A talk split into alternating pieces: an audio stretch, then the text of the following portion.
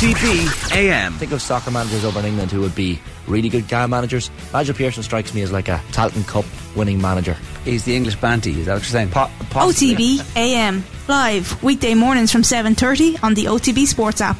OTB AM with Gillette Labs. Get the ultimate shave or your money back. Neon Night Edition available now. What is it called? Friday Fire Pit? Friday Fire Pit. Fridays. So we just put a bit more thought into dominating Miserable and comments gif, box you know this that. morning. Miserable and gif. you gotta call it like it is. Friday, like God. The Friday Fire Pit. Good morning. Welcome back to the show. Kathleen Cameron, good morning to you. Morning, guys. Adrian, how are you? I'm okay. Who's taking control of this thing? I'm glad it's the Friday. I'm, y- usually we've been getting a lot of hate in the comments on the Friday Fire Pit because the crappy quiz hasn't been on. So everyone's like, "Where's the bloody quiz?" But the crappy quiz, I'm told, is on today. So uh, instead of leaving Rest those negative assured, comments, yeah, folks. just just tell us in the comments how much you love the Fire Pit because yeah, the quiz today. That'd be great. Well, we because we have um, Noz Chowdhury's list, so it's like a Friday match today, mar- rather than a fire pit. We have to go Fantastic. through this quickly.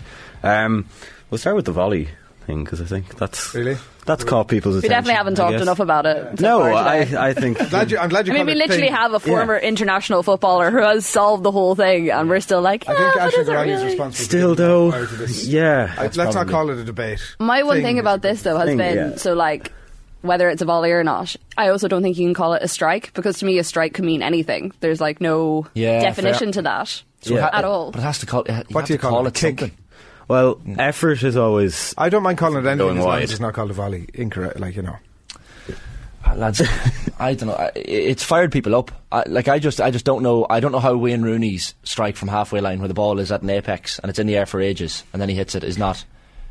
It's not a bloody half volley anyway. We can move on from this very quickly. If either of you, so have you any? Do you want to endorse Shane's thoughts? Oh no, I'm I'm letting him fall on that sword unless Kathleen I wants to. mm, I kind of see Shane's point. I do get the point of You got if it. it bounces. Mm, but I also think if someone's in the air and they're striking a ball like that, to me that's like a volley is the only thing that actually does it justice because if you just call it a strike, then it's I don't know. It doesn't describe what's actually a happening. beautiful strike. Could we like with that? you Let's know, go with No, but it, uh, and aesthetically, But that still doesn't describe what you're actually seeing. Whereas when you say the word volley, you know exactly what someone means, and you see that kind of they're midair, they're almost like Like this. Zidane against Leverkusen or Rooney against Man City. But That, you that's missed- an unmistakable volley. you misdescribe it as a volley. You give the best picture of a Kathleen, is what you're saying. Eh, well, I don't know. Like I have never really felt all that strongly about this point until this morning, but I also think it's the best word to describe what you're seeing in front of you. Like if I just said, uh, "I watched a strike." That could literally mean anything. Whereas if I say he volleyed the ball, you're not necessarily thinking, did it bounce beforehand? Did it not bounce beforehand? Mm. You have that automatic image in your head of someone like on the edge, leaning over, beautiful leg out. You see the photos already, like in your head on the front pages. You know what it means. So Mm. I'm not saying technically Shane is wrong or right. I'm just saying that Definitely wrong. I know what he was getting at. Um, Thank if you. if somebody said, "Oh, go and watch that volley," as you describe it, and then I was to see that, I'd be like, "Well, why?" That was misdescribed. yeah, but also half, it's not a half volley. Ah, bloody hell. Where, what, what, have we anything else? Uh, we do actually. Then we have to commit to this for the next 20 minutes. Or something else then. we do. Um, it was uh, something that came up actually yesterday with uh, Gavin Houlihan's goal for Grimsby, which uh, which sent Southampton crashing out of the FA Cup. That one of our colleagues here at News Talk went to school with Gavin, um, and it got me thinking about like everybody in every school had like the best athlete in their class or in their year or whatever, and I always wonder what happened to them, like because we've all experienced that, and unfortunately. I can only speak for myself here, but I certainly wasn't the best athlete. But I'm always curious to find out what happens to do they go on to have an excellent career? Do they give up afterwards? Um, I Who were just you think in school with. I was in school with I mean, I'm not looking for the full class list. here, but, uh, Well, yeah, from A to Z. Um, like the person I'm thinking of at the moment, there's a few different people. Um, Sarah McGill, who was an underage um, Irish football star, she was uh, a couple of years ahead of me. A couple of years below me, Hubert Gilvary, who was in the Connacht Academy, um, played a few times for Connacht, is now um, doing his thing with the Ireland Sevens, and I mean, hopefully he can go on to have the same kind of career that Hugo Keenan had from that launch pad. Uh, but you were saying you have a few interesting people you went to school with who Yeah.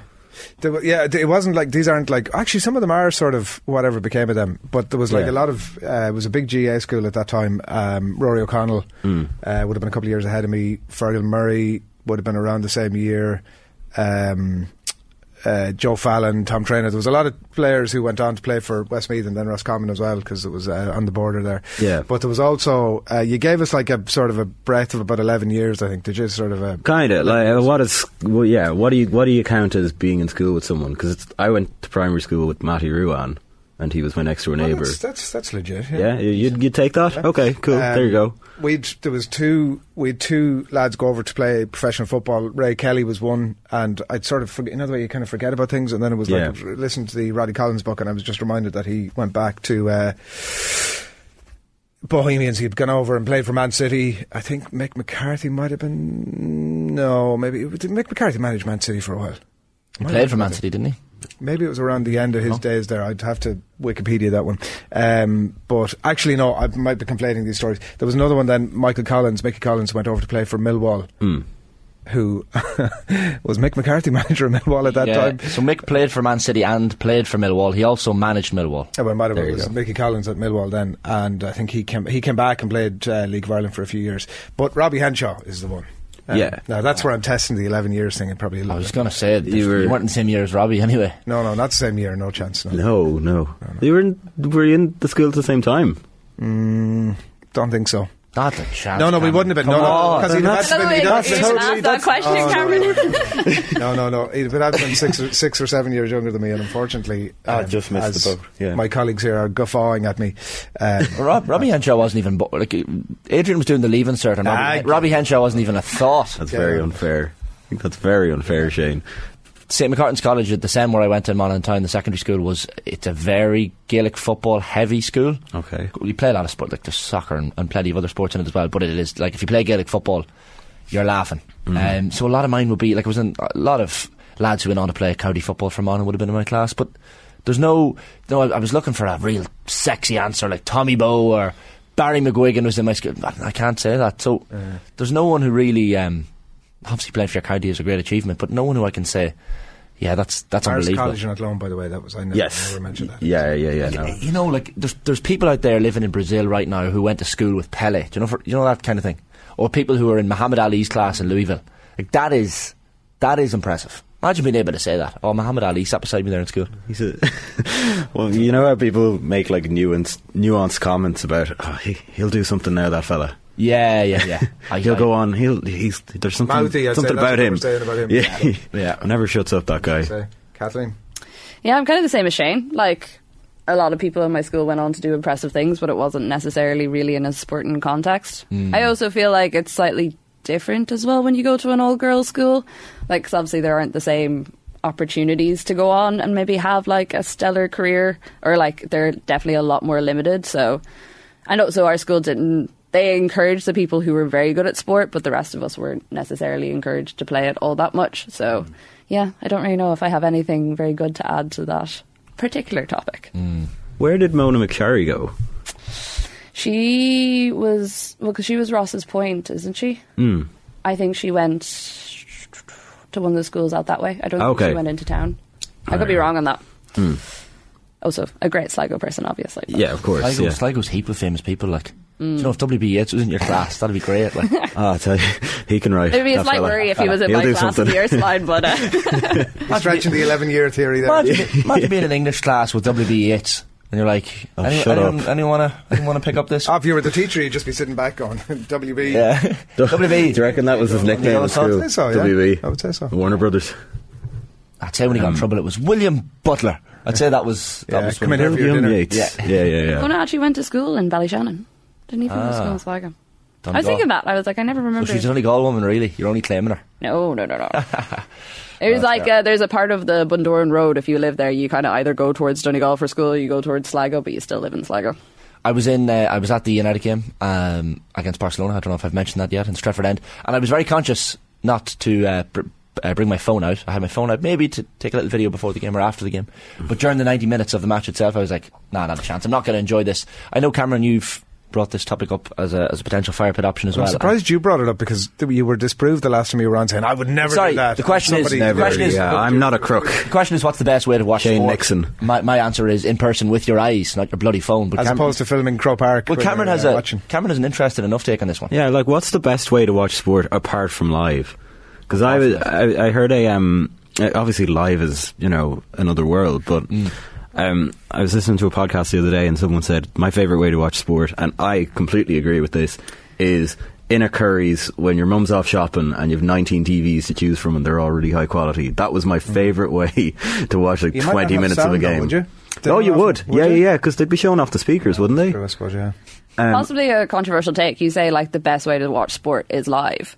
The best way to experience sport is live, but is it the best way to watch it? Oh no, I think I think it definitely is, That- and no, I have no, a that's really Uh, fair. Because like you can't like when you're in when you're there and you're in the moment, you're like you're watching the game, you're getting into it, you have like the crowd, but you're not. You have to almost go back and watch it again to actually get any sort of like analysis or thought process to it. So like yes, experiencing a game live when there's an amazing atmosphere is unreal, but like watching a game and properly seeing what's happening. no. I t- I think you're right. live. I think live is the best, and it's a controversial topic among my friend group. But I think behind the goals is the best seat in the house.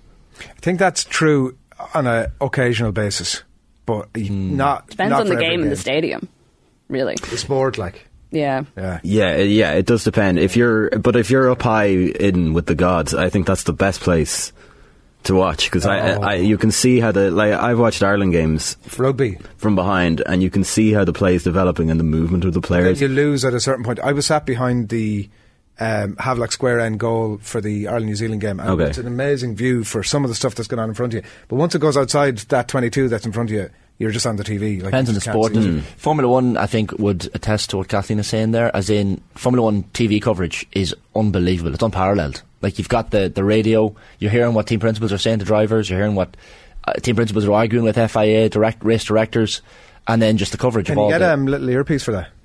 Uh, I don't know, but you see that that's the thing. Like in, in football, if, you- if you're if you're if you're watching a race in person, um, you're you're really only seeing cars go past very fast. you're, Yeah, hear- that's- you're hearing that some would be my commentary as well, problem but with it, it's not quite. the Monaco same. would be the best, I'd say, would it? yeah For, for, for uh, because you're having your your glass of vino and chilling bit of out. cheese, yeah. But I think yeah, certain sports lend themselves more to just TV viewing. Now, snoo- I was at the snooker last week in Wolverhampton, and snooker, believe it or not, is a brilliant in-person sport. Like you, you go out between sessions, you're sitting there for four frames trying to be really quiet, but like the atmosphere is like you could you could hear a pin drop, and then when when an unbelievable shot goes in, the place erupts. So uh, I think it's one of those. Kathleen, what's tennis like live? I know you've been to Wimbledon. Is it like is it much better? Uh, I feel like Wimbledon is like a weird example for tennis. Like, I don't know if this is what all of them are like because there's so much pageantry and there's so much pomp to it. Like, I just remember sitting on centre court watching Ash Barty play, and it was like one of the first ones I had gone to at Wimbledon. And like every time there's a break in play, you just hear pop, pop, pop, pop around because everyone's popping their bottles of champagne. like you're allowed to bring whatever you want in glass; it doesn't really matter. And then the game will start up again, and it's like completely silent, and all you can hear is like the players talking to themselves or like shouting out to their coaches. And then again, play stops, and you just hear pop, pop, pop, pop, pop. It's I don't know if it's necessarily better live. I think it's very dependent on who's playing. And like when Andy Murray was playing, the crowd was absolutely electric, and there was like this ripple of anticipation, even when it was completely silent. But whenever, say, there was like someone that maybe wasn't as well known or wasn't a fan favorite with the crowd, it was a very different atmosphere. And I kind of like with tennis because sometimes there's like quite a lot of breaks in play. It's nice having that commentary to listen into and kind of like actual experts talking about what has just happened or telling stories like a lot of the time you get former tennis players on. So, yeah. It's definitely something that I'm glad I experienced and I would definitely go back again, but I don't know if it would be one of my like top sports to watch live. I've been um, shouted at here that we have to wrap up. I would But say- it's too curtailed. We just need we need more room for it. we Yeah, need to look get at on it. to the producer, who's Emperor's now burning. unhappy because he's had a curtailed item. but uh, that notwithstanding, Cameron, thank you very much, Kathleen. Thank you. Thanks a lot. That's the fire pit. What is it called Friday Fire Pit? Friday Fire Fridays. So we just put a bit more thought into dominating Miserable, I comments guess, box you know this that. morning. You got to call it like it is. Friday, like Friday, like on the Friday fire.